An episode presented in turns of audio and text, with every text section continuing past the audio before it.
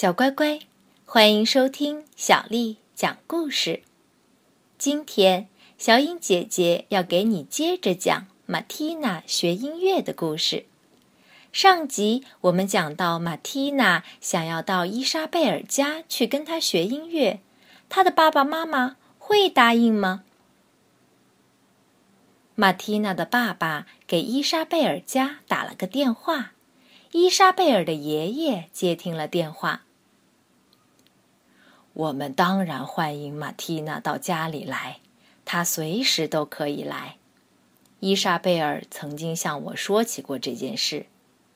打扰？不会的，请放心，我的孙女会很乐意知道马蒂娜。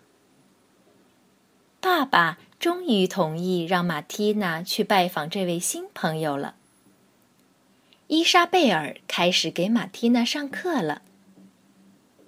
最开始，我们先来做一个游戏，测测你的听觉。伊莎贝尔提议说：“倒这些水在这些玻璃杯子里，这个倒满杯子的一半，这个倒四分之三，这一个就倒到这里。”伊莎贝尔边说边做。然后呢？马蒂娜问。轻轻敲打这些玻璃杯子。听听它们发出来的声音，听出它们的不同了吗？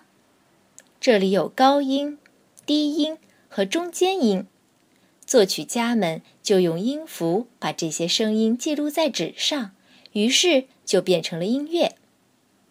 现在我有一样特别的东西给你看。马蒂娜听得入了迷。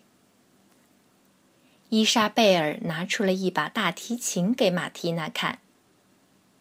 我是像你这么大的时候开始拉大提琴的，伊莎贝尔说。当我得到第一件乐器的时候，我骄傲极了。然后呢？后来我把它保存了起来，因为爷爷对我说：“好好收藏它，也许某一天再看见它时，你会非常开心。”就是这样吗？马蒂娜问：“对，我想它对你来说很适用。现在可能还有些大，但是不久以后它就会和你很相配了。”伊莎贝尔像是对马蒂娜说，又像是自言自语：“我能试试吗？”“当然可以，不过在此之前，我要先把它修整一下。要怎么做呢？”马蒂娜问：“我要先更换新的琴弦，然后再给琴调音。”马蒂娜完全被这把琴迷住了。在接下来的日子里，伊莎贝尔和马蒂娜很快就成了很好的朋友。马蒂娜每次都期待着下一次课的到来。为什么我们要顺着琴弦上下移动手指呢？这样才能改变琴弦的长度。当你用手指按在不同的位置时，琴弦就会产生不同的音调。我真想试一试。先按着琴弦，试试看能不能发出正确的音调。感觉到琴弦的颤动了吗？现在开始，你自己练习一下。下一次，我再教你怎么提琴弓。伊莎贝尔耐心地对马蒂娜说：“马蒂娜每个星期都要来拜访伊莎贝尔两三次，从中可以学到不少东西。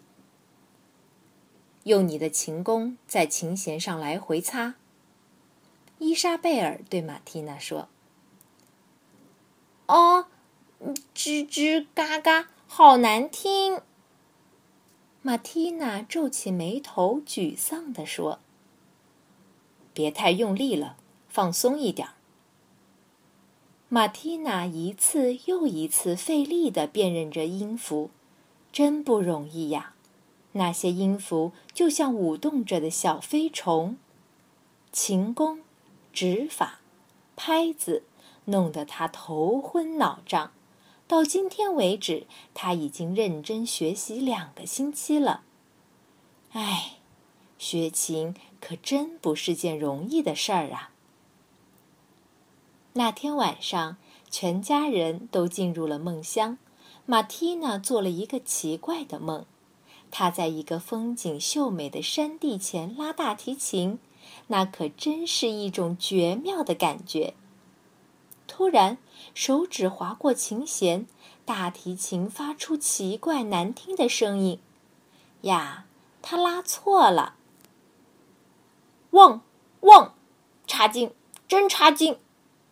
跳跳在一旁不停的嘲笑他。第二天，马蒂娜一脸忧愁的来到伊莎贝尔的家。告诉我，出了什么事儿？伊莎贝尔关切的问。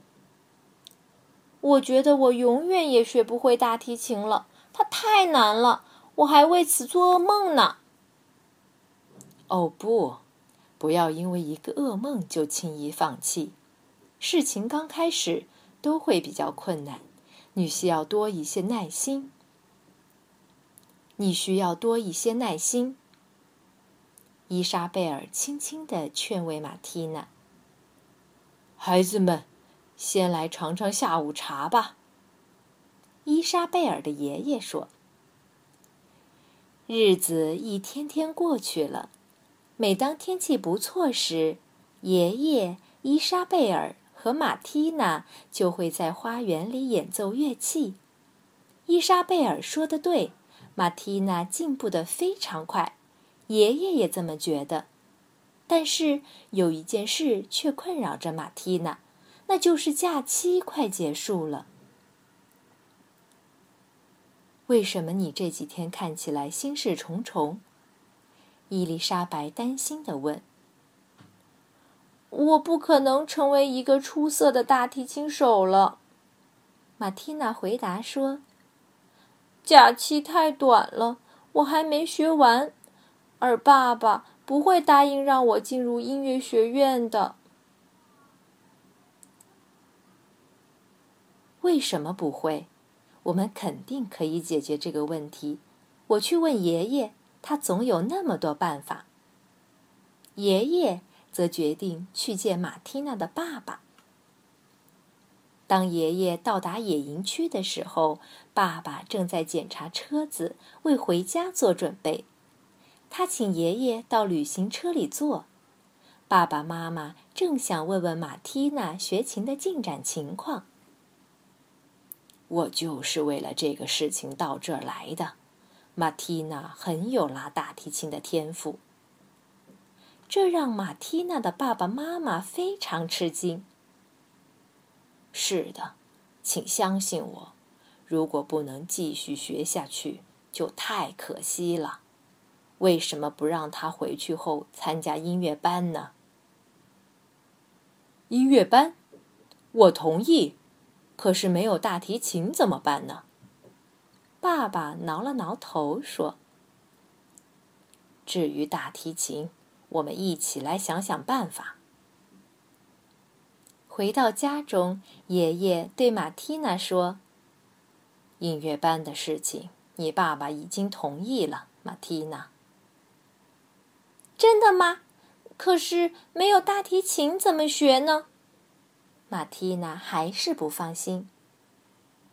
我可以把大提琴借给你，你要用多久就用多久。”伊莎贝尔说，“反正它对我来说太小了，你如果不接受的话，我可要生气了。”啊，太谢谢了！